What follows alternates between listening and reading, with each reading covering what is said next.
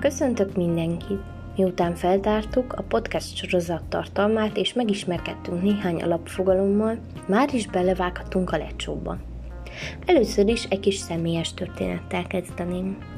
Igaz, hogy sosem voltam leukémiával diagnosztizálva, mégis hatodik osztályos koromban anyanyirokcsomóim megduzzadtak olyannyira, hogy a nyakam kétszerese volt önmagának. Ekkor küldtek el egy klinikára, ahol a gyermekonkológus vizsgált meg, majd beutalt a gyermekonkológiai osztályra. Az ott létem alatt több olyan gyerekkel is megismerkedtem, akiknek különböző leukémiájuk volt. Legtöbben sokkal fiatalabbak, mint én.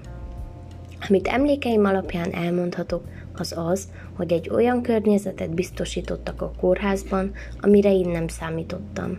Hatalmas szoba volt berendezve játékra, illetve számos kézműves tevékenységekre.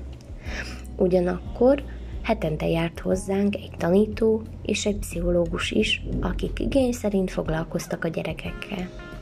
Ezen tapasztalatom vezetett arra, hogy podcast sorozatomban külön foglalkozom ezen betegséggel. Ebben a részben a leukémia kialakulásáról, kezeléséről, illetve megelőzéséről fogok beszélni, mind orvosi, mind pszichológiai szempontból. Mindenek előtt fontos tisztáznunk azt, hogy a leukémia önmagában nem egy betegség, hanem inkább egy gyűjtőfogalomként tekinthetünk rá, mely a számos betegséget foglal magába. Több leukémiát is ismerhetünk, de ezeknek négy fő típusa van melyek a következők. Akut limfoid leukémia, krónikus limfoid leukémia, akut mieloid leukémia és krónikus mieloid leukémia. De hogyan is deregül ki valakiről, hogy leukémiás? Általában egy sima vérvétel során kezdenek gyanakodni rá, de ahhoz, hogy megbizonyosodjanak róla, más diagnosztikus eszközöket is be kell vetni.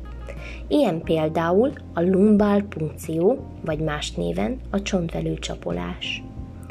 Ennek során a páciens csontvelő folyadékából vesznek mintát, melynek vizsgálata során rákos sejteket keresnek, illetve a leukémiára utaló sejtrendelenségeket. Ezt a kezelés során többször is meg szokták ismételni.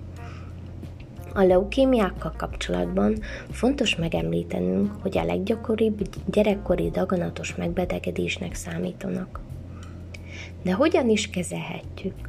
A kezelés során leggyakrabban a kemoterápiát, illetve a citosztatikus kezelést alkalmazzák, melyek célja a kóros sejtosztódás gátlása. Az immunofenotipizálás, a citogenetika, illetve a molekuláris genetika fejlődésének hála az akut limfoblasztikus leukémiáról egyre többet tudhatunk meg.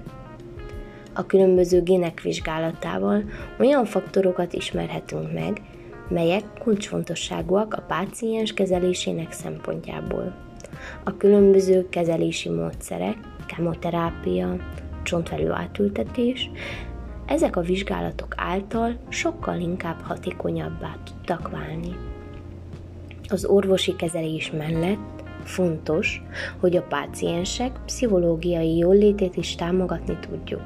Egy kutatásban azt vizsgálták, hogy milyen hatással van a páciensek jólétére a kezelés alatt folytatott edzés. A kutatás során a páciensek heti három alkalommal vettek részt edzésen, melyek 30 perces időtartamúak voltak. Az eredmények alapján elmondhatjuk, hogy a pácienseknél jelentősen kevesebb depressziós tünet volt jelen.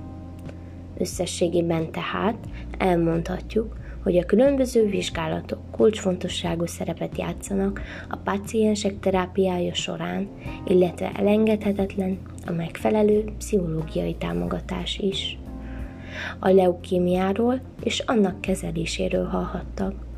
A későbbiekben majd egy esettel is meg fogunk ismerkedni, de előtte beszélünk még a ményakrákról és az emlőrákról is. Tartsanak velem!